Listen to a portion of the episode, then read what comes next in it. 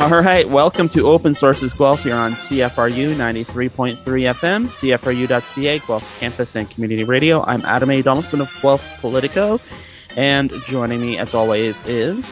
Uh, Scotty Hertz and uh, Adam, I think I was suffering a bit from uh, full moon fever last night, but uh, hopefully, I don't know if it's because Halloween is on the horizon or whatever, but uh, hopefully that's all it is. I believe so. Is there a vaccine for full moon fever? I'm not sure. It's Uh, coming, right? What, you mean are you are you talking about werewolfism or just you know being Unsettled due to the moon? Yeah, that's something I don't even really believe in, but I was like, because I'm pretty sure I know what the answer to werewolfism is, but uh, you're not gonna Oh. like it. hmm, yeah, maybe I should go get that looked at. I don't know. Or is that a Zoom meeting now? I guess so. Yeah, Zoom meeting for your werewolfism. Yeah, set up a Zoom with the OPC to ask them about your werewolfism. Yeah. Halloween Oh. season for the Lycan set. Uh, we're off to a good start. Yeah. Open Source is a CFRU's political and current affairs discussion show. You can find us here every Thursday at 5 p.m. as we talk about the latest news items from Guelph, Ontario, Canada, and around the world, and we sometimes interview local newsmakers and politicians.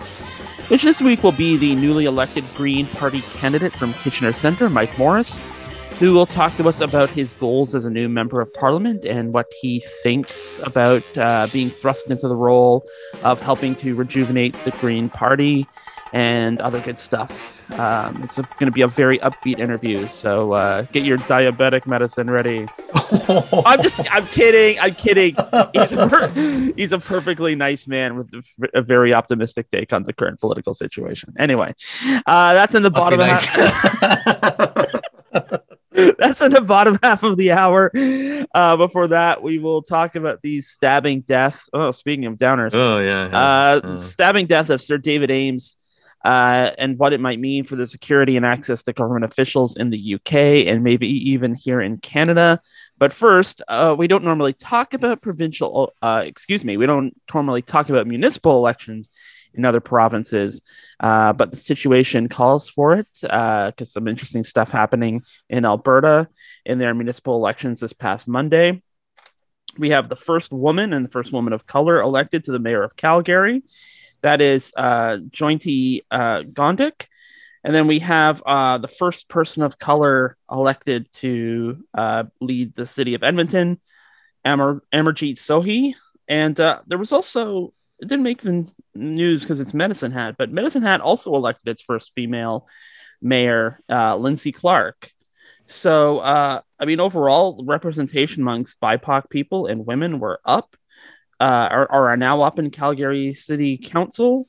And uh, yeah, I mean, you know, just looking at the, you know, the the numbers and the statistics and the demographics, uh, interesting results in the Alberta areas on Monday.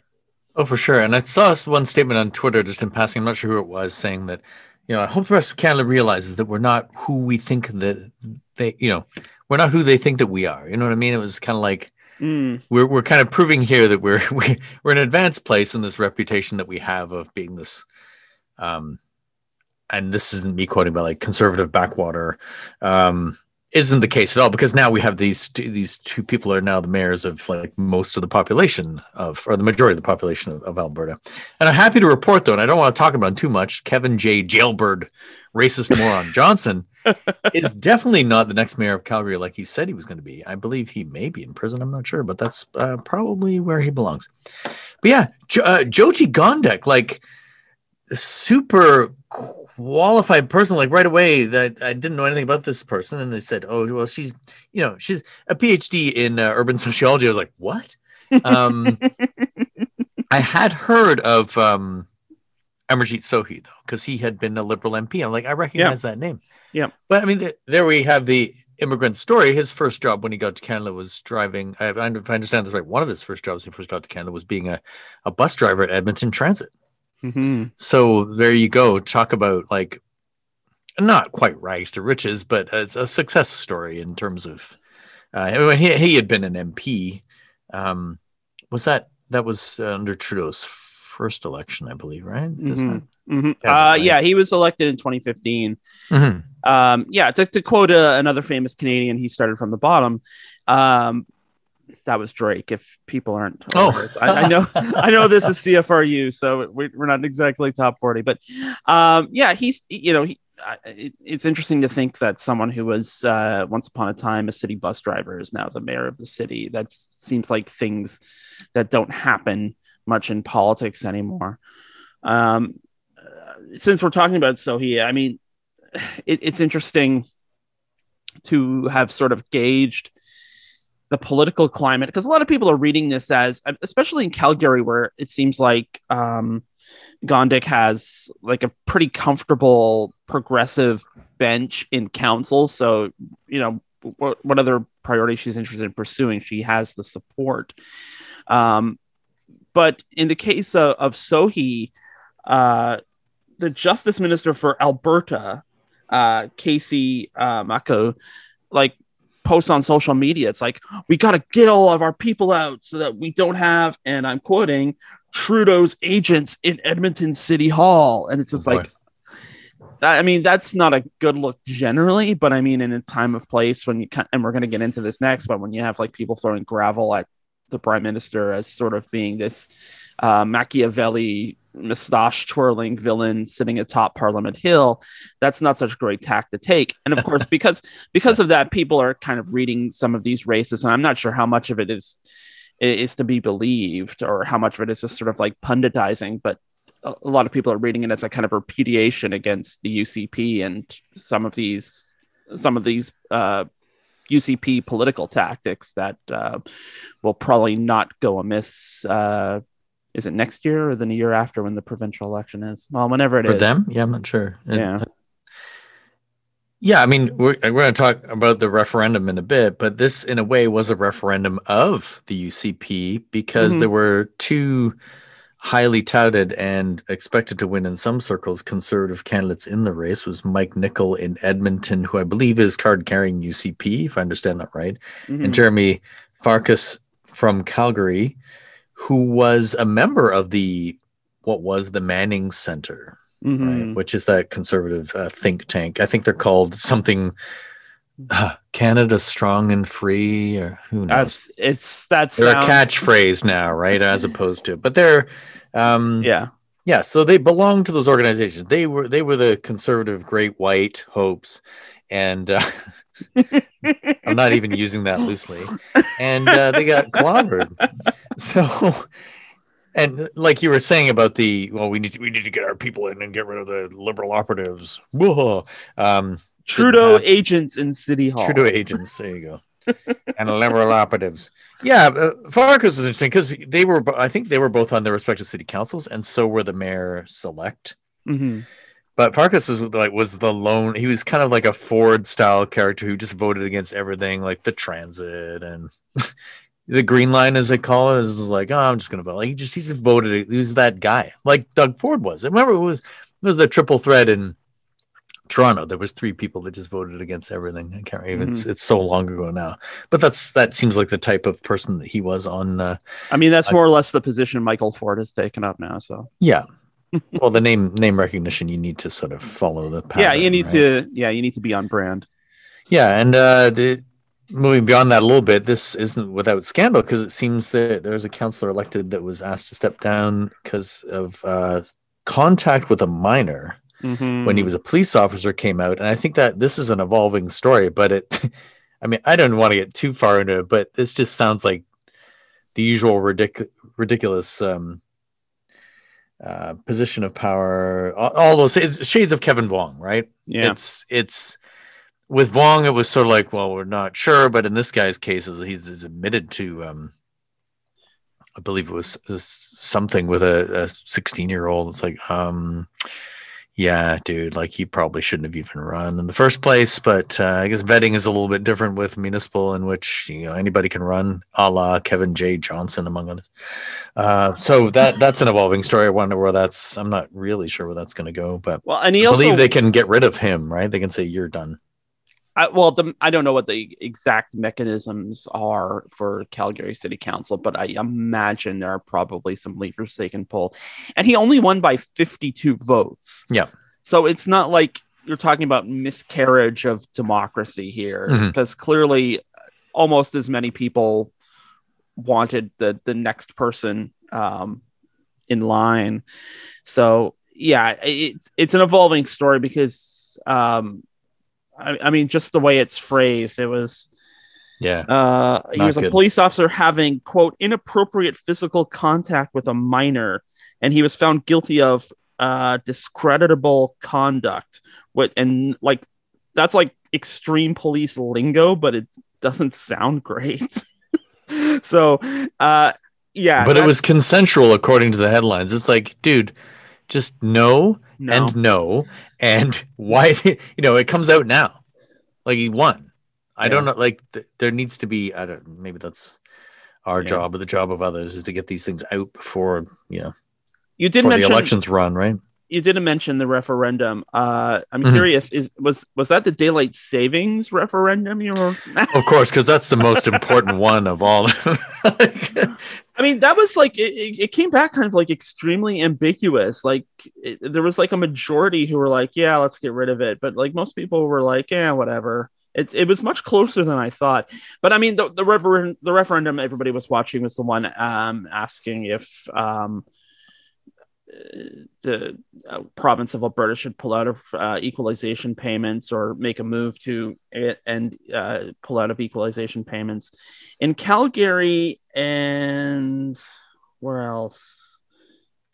Probably Edmonton, maybe. Yes. Well, no, at the Edmonton results haven't been uh, announced yet. That and with Oh. Buffalo, those are like the two biggest areas that haven't announced. They're waiting for elections Alberta to let it go. Um, maybe I'm thinking about Calgary. Yeah, Calgary and Lethbridge voted 58 and 59 percent respectively uh, in favor of it. So I mean, yeah, it's they voted in favor, but it wasn't like the 70 80% people thought it was going to be. That wasn't, I mean, they certainly did in Grande Prairie and Red Deer, where they're um, maybe a bit more conservative leaning than they are in the urban centers. But I mean, it, it's not the the slam dunk. I mean, theoretically, Kenney could take that to Ottawa and say, well, you know, six out of 10 people. But I mean, it's, uh, th- this just isn't top of mind, it, or it doesn't seem like uh, for for the vast majority of people, this is something they're deeply concerned about right now. Is sticking it to the rest of Canada through equalization payments. Yeah, and it's it's something that most people don't even really understand. This I don't fully understand the system, um, but there's prob- probably people have a better understanding of daylight savings or the fluoride in the water in Calgary, which was another referendum, which has been a back and forth seven times, if I understand it right. Yeah, And equalization payments, and this is something that's been around for a long time. I think since the 50s, and there really is nothing that the province can do about it. So this is Kenney pretty much trying to just get a shot in of some kind. It's like, oh, it's so unfair. Where you hear this all the time. Sound familiar? We're being treated so unfairly. Like that kind of language. We know where that kind of language comes from. hmm Not just conservatism, but Trump in particular, shades of Trump. I saw that phrase more than once about the equalization payments. Now, Alberta does pay in. They, the whole if people don't quite understand the system, it was like okay, all of the provinces pay in. There's the ha- they, it's been broken down to haves and have-nots in almost Dickensian terms, right? hmm And as we go through time, certain provinces are haves and certain ones are have-nots. And I believe this time around, Alberta, because of COVID and other things that are going on, is is finally a have-not province. There's a, there's an energy component to it as well, which makes it seem like it's a little bit imbalanced. I guess it goes back to the days of the uh, energy program and the Trudeau era, where it's like, oh, we're not getting we're not getting enough money for our resources, right? There's, there's Trudeau one, Trudeau one. Let's call Yeah. him Trudeau one. So there's a there's the echoes of that goes through all of uh, Alberta politics, and it's a really I don't even say it's a cheap shot, but it's an easy shot for them to try and take a jab at Ottawa without really explaining something that not only needs explanation but is is a little bit of a complicated formula. It, it isn't just we're paying a bunch of money in and we're not getting anything out. That's not it at all Well, more to it's the like point. we pay so much and we're getting so little and everybody's screwing alberta in the west and it's that same you know we mentioned manning i mentioned manning earlier it's like it goes back to that whole thing the west wants in like it's it's a bit specious right it's like Uh, yeah, well, the, I mean, the referendum itself was specious, not necessarily because people were uh, speciously campaigning, but a lot of there, there's polling that shows that a lot of people thought that voting yes in the referendum meant that no more equalization payments. Alberta would be able to keep all its money, no more sending money to the federal government. When it's you know you it, it it's a constitutional thing. You actually have to go through the process and the and the Rinema rule of uh, holding a, a, a, nationwide referendum with seven provinces voting in favor and uh, fifty percent plus one of the population agreeing, which I mean, that's a big hurdle to jump in the first place, especially when, you know, five to get to, to seven, you'll probably need Quebec, Newf- Newfoundland, uh, New Brunswick, PEI, uh, Nova Scotia.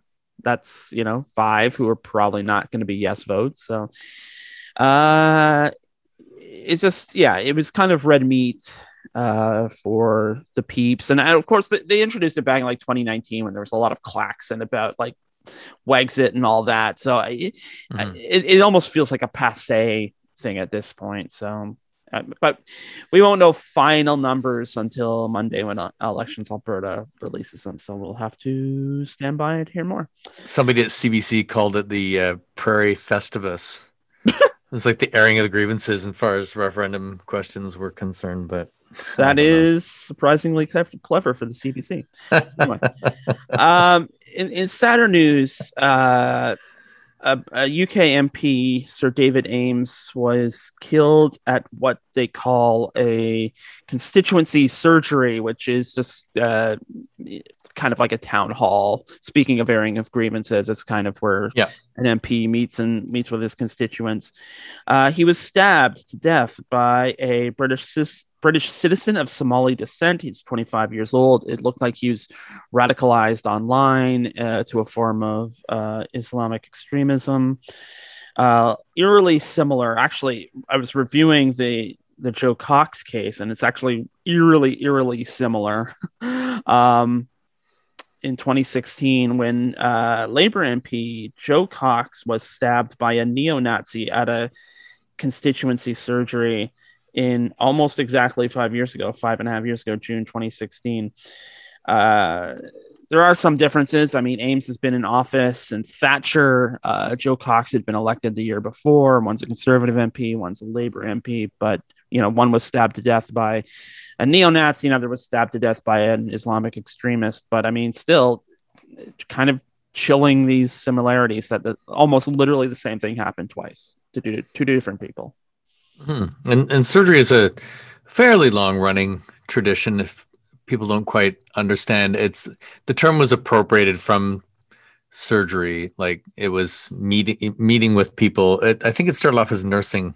I sort of vaguely remember the history behind it, but it's it's back in the day. People were cu- going to people's houses and disturbing them, saying, "I want to talk to you about this." So some of them, I think it was labor and uh, liberal would have been back in the day said no well okay let's on this appointed day we will go have this. And it's always been very open and public and anyone can go. The airing of the grievances in in an old fashioned sense. And it's a long running tradition but i mean this isn't this isn't the first. You, spoke of jo cox and Amos as well. It isn't really there in the past there have been other incidents in, including in 2010 uh, where there was a, a stabbing but the member, I think it was Labor, and survived. But then in 2000, there was a lib- liberal Democrat. Uh, the aide of the liberal Democrat was killed while trying to protect or trying to, you know, fend this person off. Mm-hmm. So it's not a mm-hmm. it's not a new thing. And I think there was there's been a couple involving the IRA, uh, specific to Northern Ireland, which is still part of the UK, um, which definitely falls under the, terror realm. Uh, mm-hmm. So yeah, it's it's one of these things like you know, do they maintain the tradition or do they have to because of the times? Um, back off a bit or at least have security would be the minimum because i think the, the beauty of this and all parties do it is the i believe all parties do it anyway is, is the openness of it that anybody can come and talk but of course as we're seeing it's like well you are taking a chance adding to that the there was um it's I think Rupa Huq, Labour MP, Labour in UK, uh, spoke out as well, being not only a woman but a Muslim, getting threats daily, all the time. There was a series of packages that went out in 2018 that involved a letter, it was not a chain letter, but it was sent to a bunch of MPs.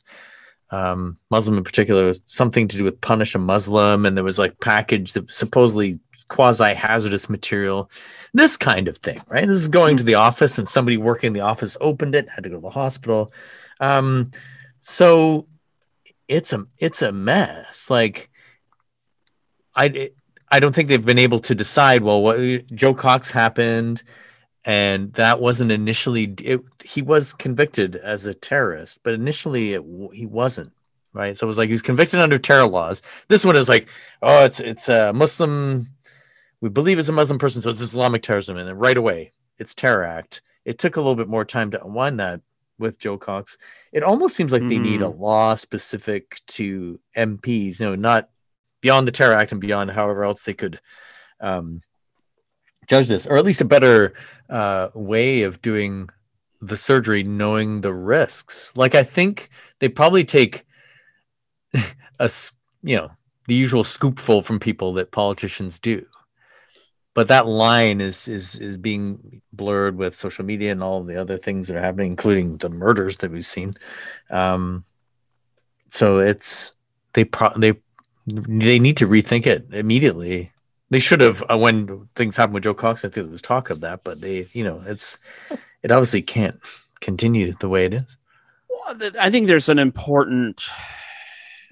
I, think the, the question is is so much bigger than security because one of the things that happened as a result of this is the the Independent Parliamentary Standards Authority, which I mean, sounds fascistic, but it's actually one of the most open and yeah. transparent part of the the UK government. It, you know, they publish, you know, um, all the spending records and you know things like uh, how much so and so spent on travel and uh, how much they spent uh, to book venues for their for their constituent surgeries. And um, they're basically putting a pause on that. It's like, well, we're obviously not going to publish this information because if a bad guy knows um, how you're traveling, when you're traveling, where you're traveling to. They can, you know, that that allows them to put the plans of malicious ideas together. And it, and I mean, mm. I'm not, I'm not divorced from the reality that there are bad people who, you know,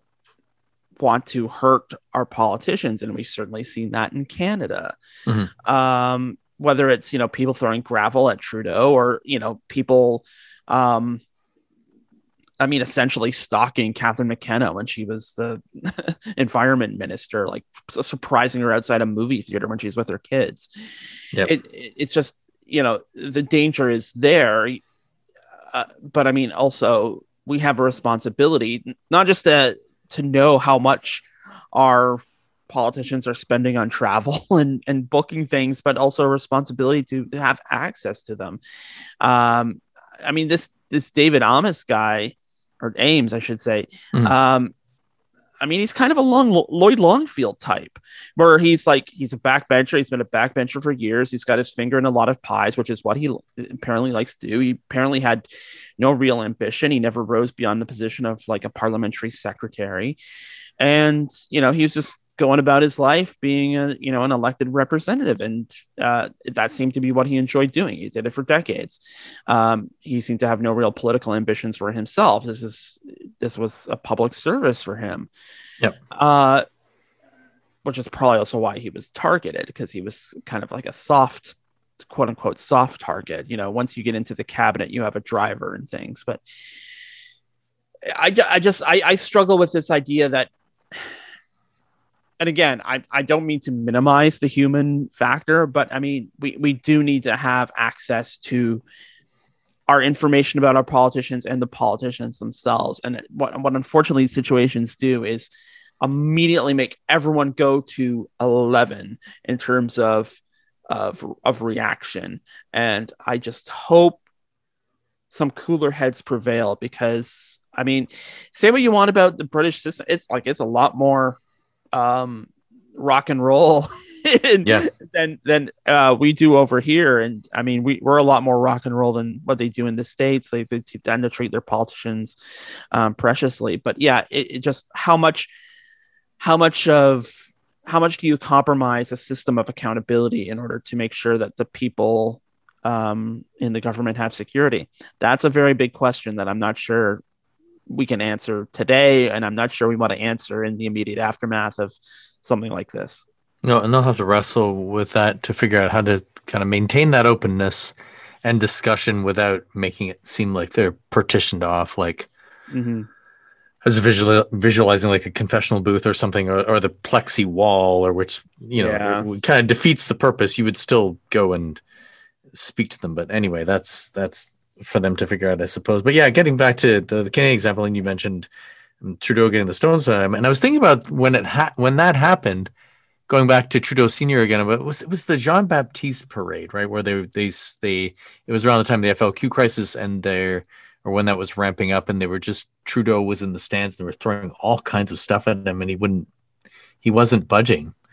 I mean, obviously not the kind of thing that would happen now. He would have been spirited away right away at the first bottle being thrown, but he toughed it out. Different times, right? But something else that's changed. I mean, there's there's always been hostility to politicians. That's a given, but I think part of it now is with social media and other things, there's this emboldening of, of people that they feel they can go beyond just sort of uh, insulting and sending nasty things to people. They they I was thinking about that when um, Jagmeet Singh was chased down by that guy in Ottawa going across the bridge as he was walking away and it was filmed. It's like who knows what could happen in that situation, right? I mean, and that's a very sort of specific example. And I mean, there's a lot of people out there who um, fully believe they are, you know, superheroes out to make citizens arrests and things. And Oh yeah, yeah. and yeah, it's just we're not quite there yet. We also don't have like a wide tradition of like vi- as you were getting at like back in the IRA, like the there was an MP killed by the IRA in a car bomb in 1990. So it's like Mhm. it, it's not immediately fresh in your mind, but it is something that's happened in like our lifetimes. Yeah. So we don't have that that experience yet, but I mean, it is something you know we do have to keep an eye on. I can't believe I can believe, but I also can't believe that you know people threw rocks at the Prime Minister of Canada, but they did. And you know what's it going to be like after another two years or another four years? Um, I don't know. It's just the, the issue is just so much bigger than building like building a security wall around a Oh, yeah. politician. Because he really he shouldn't be throwing rocks at, at anybody, right? That it did seem like an no, you know what I mean? Like it didn't seem like an impulsive thing. I'm not making any excuses for it at all. controversial position though. Yeah, no, well that but that's not how we deal with these things, right? Now, I mean, um, Canada isn't immune to political assassinations, but they happened like in the 1800s, right? So, and one of them was in the assassination of, well, I'm saying assassination, but George Brown was more of a labor dispute, even though he was a father of Confederation, rather than, um, it wasn't for anything directly political, but D'Arcy McGee was. So, and then in between that, we had the FLQ crisis and that, but generally with Canada, it's not to the level, it's not, let's say, an American level Mhm. where assassination was just a regularly occurring thing Yeah. up until not that long ago, right? Yeah. So, Well, uh, we'll have to leave that there because uh, Mike Morrice is going to bring some optimism. We're going to take a quick musical break and come right back. You're listening to Open Sources Guelph here on CFRU 93.3 FM, CFRU.ca, Guelph Campus, and Community Radio. so peculiar, green from gray.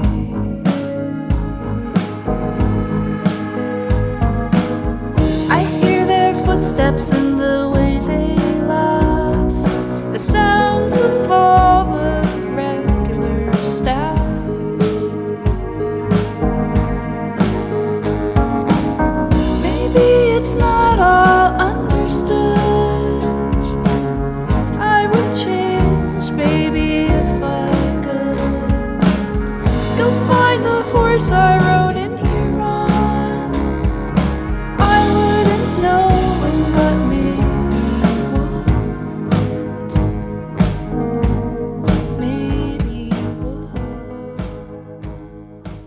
was our Royal Cat Records pick of the week. Royal Cat Records, 21 Macdonell in the downtown, the little big record shop.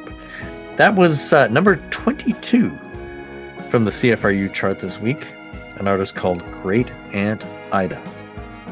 And the song was called uh, Unsayable. No, sorry, album is Unsayable. And the tune is called The Promised Land. So, and that's, I believe that's a completely independent release. So, there's a little plug there for support independent music and support your purveyors of independent music in your downtowns. I have nothing to add to that. Uh, I don't know what I was pausing to consider, but there you are. Support local music. That's uh, That's I'll- rock and roll. Yeah. I'll, I'll attach myself to that. And you can't miss uh, Royal Cat Records. It's a baby blue building right in the middle of a bunch of brick buildings. So it's where it all happens. that's all I have to add to that. Uh, we invited Mike Morrice on the show. If you know the name, you probably know that he is the first Green member of Parliament, but he's not. Uh, well, he is elected, but he hasn't been sworn in yet as a member of Parliament. He's a member of Parliament elect or designate, however you like. Uh, he's waiting to get sworn in. He's been doing his orientation, and he's been talking to people in the media like us. And uh, we got a chance to uh, chat with Mike, the other Green Mike, as we were saying during the break over the uh, over the Zoom uh, the other day. And so uh, here's Mike, the other Green Mike. Anyway, let's uh, play that tape. so, Mike Morrice, thank you so much for joining me today. Thanks for having me, Adam. It's a real pleasure to be to be here. Uh, people are always, you know, whether in the media or in politics, are kind of looking for the magic key to uh, somebody's success. Um, looking at, you know, your case breaking through as a, a Green Party candidate in southwestern Ontario, uh, to what do you credit your success this election to make history as a as a now newly minted Green MP designate? You're not quite a Green MP yet, but it, it you you did win the election, so that's step one. Well, first of all, thank you for that. It's uh, a lot of folks have been saying, you know, newly elected MP. When in fact, I'm still MP elect at this stage. So I appreciate uh, your awareness on that. And um, you know, if I'm honest with you, Adam, there is no secret sauce. Uh, to me, what was important was just putting in the work. And when I say that, what I actually mean is hundreds and hundreds of people that created space in their lives over three years. As you and your listeners may well know, I ran in 2019. And at that time, you know, jumped from 3% to 26, from fourth to second. We got to every door in the riding back in 2019, some of them twice. Um, and, you know, that was an eight month effort of, of walking every street in the city, of making thousands of calls.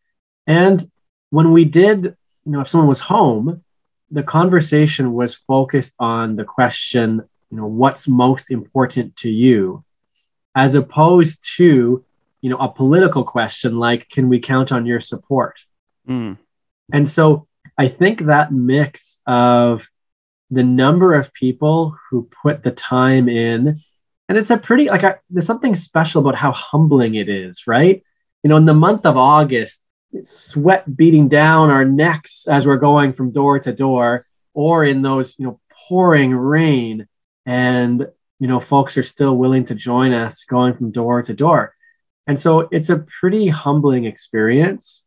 Uh, but i think that mix of the number of people that created space to do the work and focusing on democracy first and foremost politics second which is a big reason why i chose to run with the greens Mm. uh, that I had that agency to actually listen, and that you know within the values of the party, that what I what I'm now advocating for is what I heard most often. It is that common ground that I heard across my community, and uh, so I think that that was a really critical part of the progress that we that we made.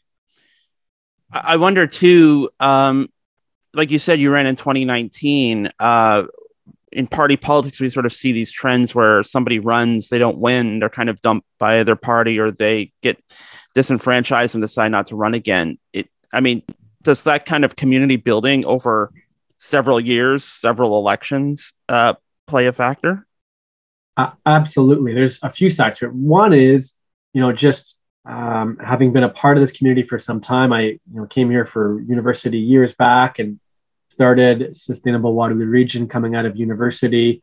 Um, and so I think having had that time to um, to be a part of this community uh, and, and and be a part of actually seeing some change when it came to you know both you know businesses taking action on climate um, and then also particularly for someone who's run with the greens you can imagine the number one rebuttal we got in 2019 was you know i like the policy or i appreciate that you're here or i've heard good things but you know i don't think you can actually win Right.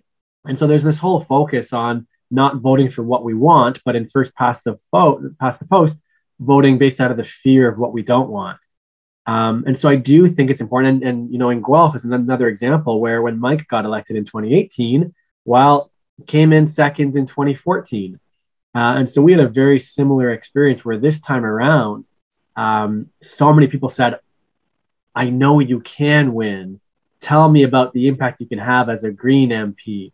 And so we heard that shift in the tone and in the conversation having run uh, before in 2019. And also, just again, putting in that time, we hosted dozens of backyard conversations. We got to each door. And so more people would say, you know, you were at my door last time, you're here again, haven't seen anybody else. Mm. Or, you know, attended a backyard chat, or a friend of mine knows you from, you know, serving at this church at particular meals or on the board of this organization. So I do feel that that is that's important for our democracy. That we should be, you know, I said so many times, how can you be a voice for someone if you don't first listen to the things they care about? Mhm. And so I actually think, uh, you know, having been elected this time and not last, I think I'll be a better MP this time than even if I was elected last. Because I had that much more time to continue listening and hosting roundtable conversations with folks across the arts and culture community, uh, with folks involved in mental health on the front lines, uh, to be putting in that volunteer time, you know, even just spending some time stuffing harm reduction kits uh, with a local clinic. And many of the other folks who are volunteering are peers who've gone through um, the experience of being addicted and, and can share from that experience. I, said, I think when I look back on it, Adam, all of that, all of those experiences, I think has me better ready and better prepared to be a strong voice for our community. Well, you opened the door to this in in what you just said. Um, I'm used to having conversations with green candidates um, running federally anyway. Uh, you know, you're gonna you're running for office. If you do get elected, you will be one of the few green MPs. Well, you are one of the few green MPs. So, what Yeah. difference do you think uh, you can make? Like, what are you anticipating when the House of Commons actually reopens? Yeah. So, and in fact, it's easiest speaking with you about it, Adam, in Guelph, because you've got the experience there. You've been represented uh, by a, a Green for a number of years already. And it was such an honor having Mike with us in Kitchener the number of times he was uh, he was here. Uh, but so I, I point to folks like like Mike and, and like Elizabeth in BC and Peter Bevan Baker out in PEI. You know, first and foremost, the reason I chose to run run with the Greens is that yes, green values are my values, and that's social justice and participatory democracy and ecological wisdom, and also Greens encourage their um, their elected representatives to put their communities first and parties second, which means I feel like I've got the best chance of holding on to my integrity as a Green MP, that I can actually listen to my neighbors, that I can put democracy first. And so I think, you know, first the impact of a Green MP is that is that focus on democracy first and foremost. It's also the approach. Uh, when I when I spoke with Mike, you know, and in you know at second reading, he had unanimous support for the Paris Galt Moraine Act. You know, recognizing that water protection is such a high priority for folks in Guelph. Um, you know, he prioritized that which he heard first, but he got unanimous support.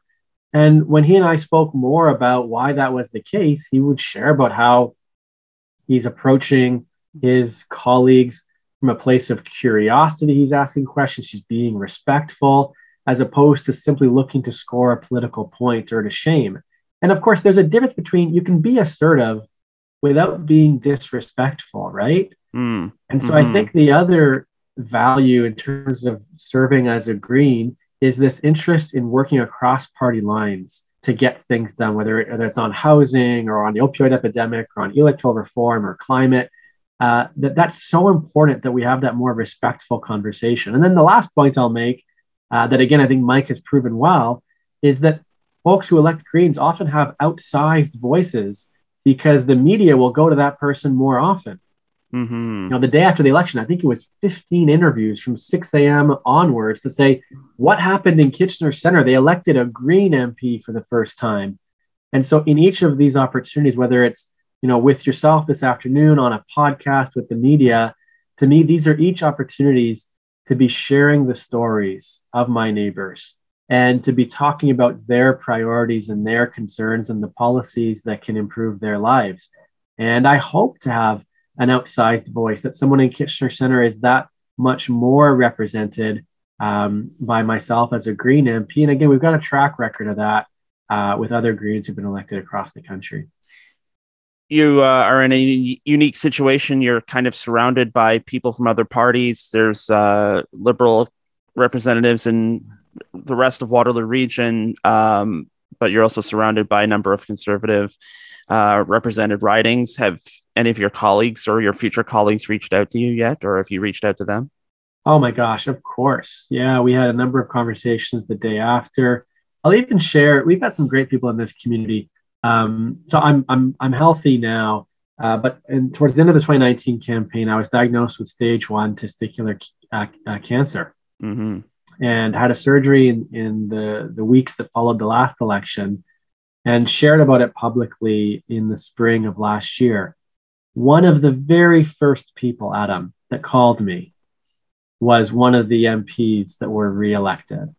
Mm-hmm. Um, and so I think when we look at other parliamentarians as people first, as opposed to, oh, you are a liberal or a conservative, I think that changes the conversation. Even you know when I did orientation with uh, nine other of the kind of rookie MPs a few weeks ago, I love that they had us introduce names and constituencies and not parties. Mm-hmm.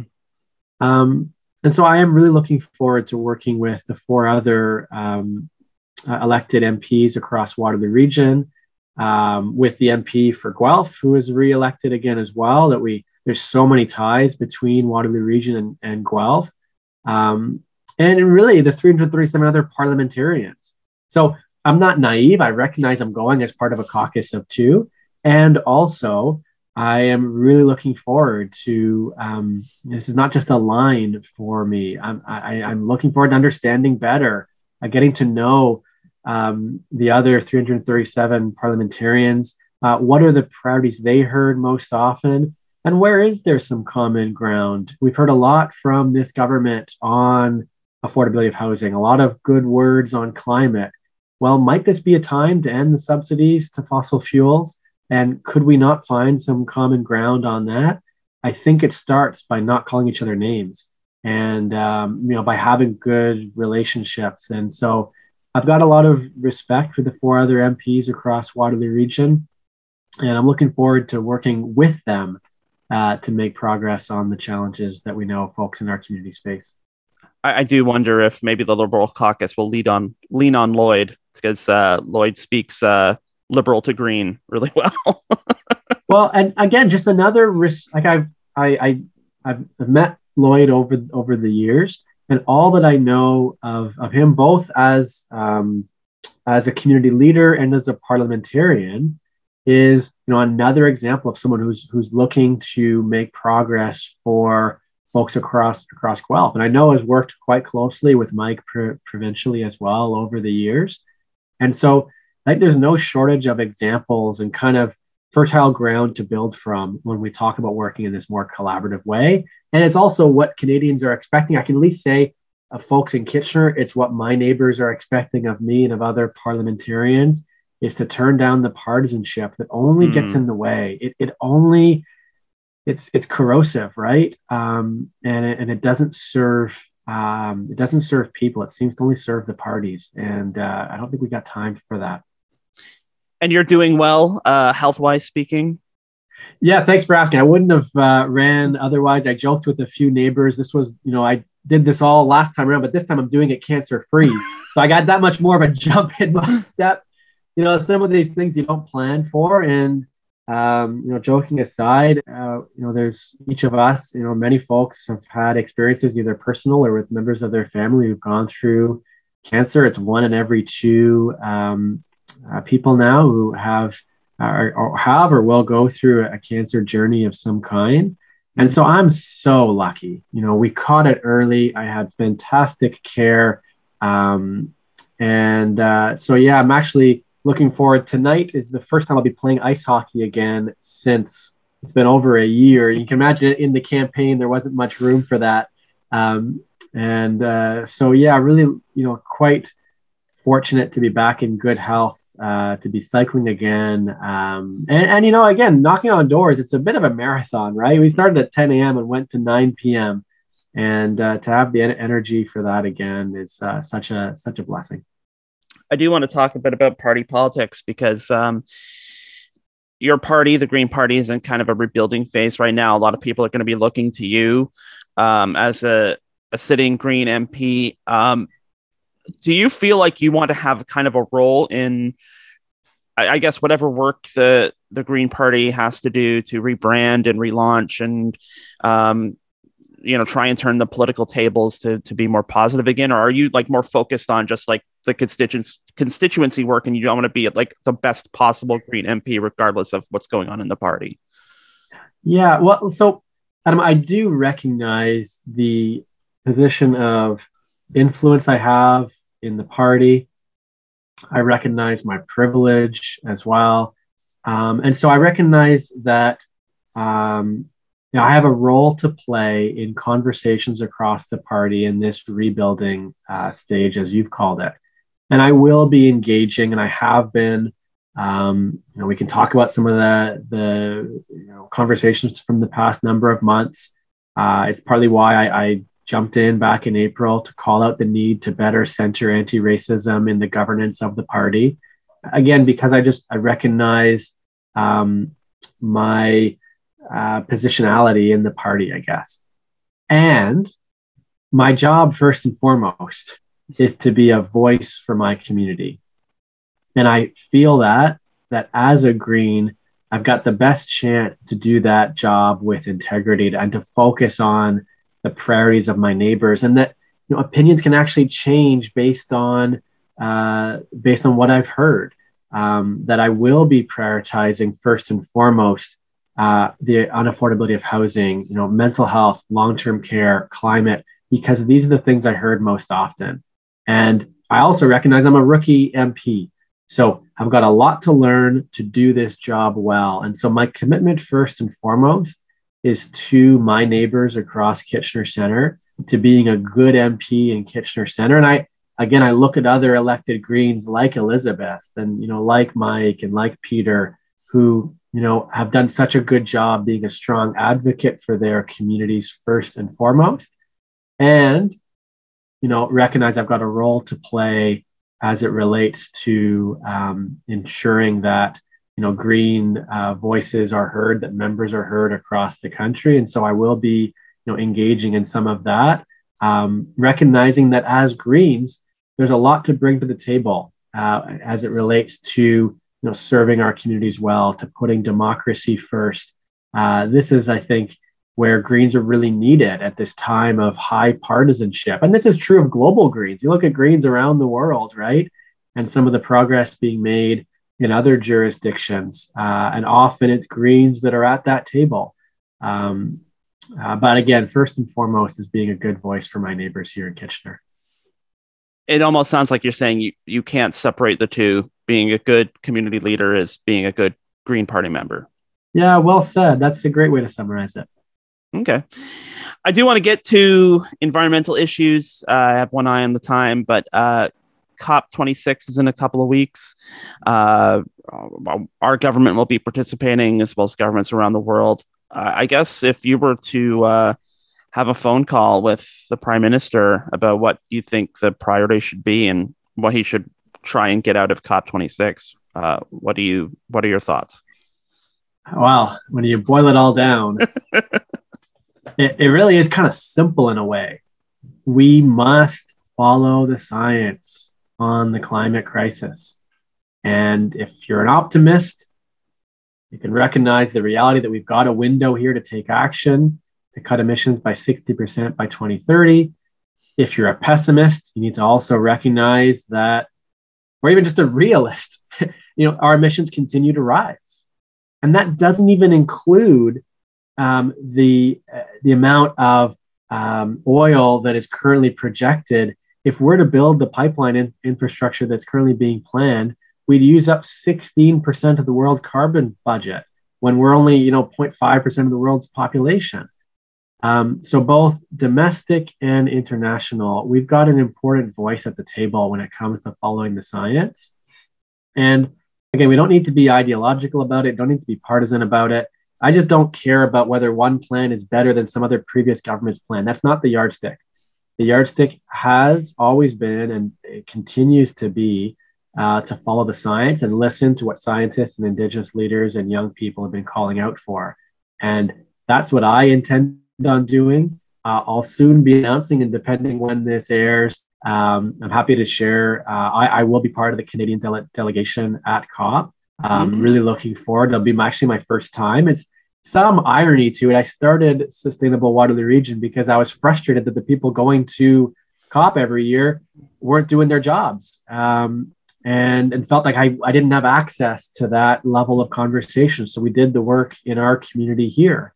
And so now I feel a great sense of responsibility um, to be going and, you know, recognizing, you know, there's a lot of players at the table. Um, I'm hoping to at least, you know, connect with other Greens from around the world, connect with the Canadian delegation and the negotiators, um, and and with you know folks that are showing up from the government, uh, uh, other other elected officials that are also going, and uh, you know having conversations with them. Um, not sure if the prime minister and I might be in the same conversation, um, but uh, with with those that I might have access to, that's that's the pretty simple message: is what's it going to take for us to follow the science, and um, and and and how can we get there sooner? Well, speaking of like overcoming partisanship, I mean, you're going into a parliament with a, a conservative party that ran on fighting climate change, although not perhaps not as stringently as some of the other party platforms, but it, it was not a, uh, a climate change denial platform. All the major parties ran on some kind of climate agenda. Yeah, and that's I guess that's the important distinction is we have various folks who ran on climate agendas. What's important now is you can't just show up to the parade you need to actually show up with plans to follow the science. Um, and so those are the conversations I want to have respectfully. Is I, I think you're right. You know, the conversation shifted, you know, back to you might remember back in 2008 uh, mm. when, when the first talk of a carbon tax um, did not go very well. Um, so thanks to you know a whole ton of work in civil society, number of grassroots efforts, so many young people and indigenous leaders. We've made a lot of progress. The trick is we're running out of time, and progress is not sufficient if it isn't progress that follows the science. Uh, we, we tripled the subsidies to fossil fuels last, last year. Um, you know, those are billions and billions of dollars that could be used to retrofit homes, to invest in the kind of transportation infrastructure that we need. And I don't I'll work with anybody, and I'm really looking forward. There are I I have to imagine there are members of the conservative caucus who are um, who've been hearing from their communities about the need to follow the science on climate, and you know call it naive. My interest is in working with any parliamentarian and trying to build co- coalitions um, because that's to me the job. Um, this is existential. Uh, like, what's the point of anything else if we don't have a safe climate future? Mm-hmm. I like to get politicians to kind of put a stake in the ground. So maybe in our last minute here, I, I always like to look ahead and look ahead to looking back. And at the end of your term, what do you hope um, you, when you go back to your constituents, perhaps to be reelected? I mean, what do you hope that your first term as a, a sitting member of parliament says about you and your accomplishments and your politics? What I mean, what do, what do you want the, your political future to look like? Yeah, we talk a lot about this because I think you need to vision the future if you're going to kind of follow through on that path. and even spoke about it with people at their doors when they say, okay, say I elected you. What, what would you really get done, right? What can you promise? What can you commit to? And so here's my sense is that, first of all, what I can promise is about my behavior first and foremost. And so whenever it ends up being that we're at the next election, I want to be able to look back and say, I was always listening, even if we didn't agree. And maybe even more importantly, when we don't agree, that I was also respectful. I think that you know in our discourse it's so important that uh, we have more respectful conversations and then i want to be working hard that was part of the interest in, in putting in the work leading up to this point is to say that's that's what you can expect of me as your mp as well so i want to look back and say yes was always you know focused on listening to others that's the foundation of our democracy is listening and being a voice for folks doing it respectfully and working hard and applying that to the lens of the priorities as opposed to the partisanship and so I'm not concerned if my name happens to be on the bill or not. There are many kind of tools available to, to get progress. What I want to be able to look back on is to then go to the top five when it comes to housing affordability, when it comes to mental health, uh, when it comes to the opioid epidemic, electoral reform, climate, then to point back to here is where we're able to move the yardstick or at least explain what got in the way. Um, I said many times to many friends across this this community, I can't promise you to solve the climate crisis, but I am committing that as your MP, these are the priorities I'll work on because they're what I heard about most often, and this is how I'll go about doing it. And that's what I'll be uh, reporting back on on a pretty pretty regular basis, and certainly whenever the next election rolls around. Well, we'll see what happens. Uh, but Mike Morrice, it was great talking to you today, and uh, good luck. Uh, good luck in Ottawa. We'll, uh, I think we'll all be watching. Thanks so much, Adam. And hopefully we have a chance to do this again and we can kind of check back in on all, all of this. So thanks again for the invitation to be part of, part of the show.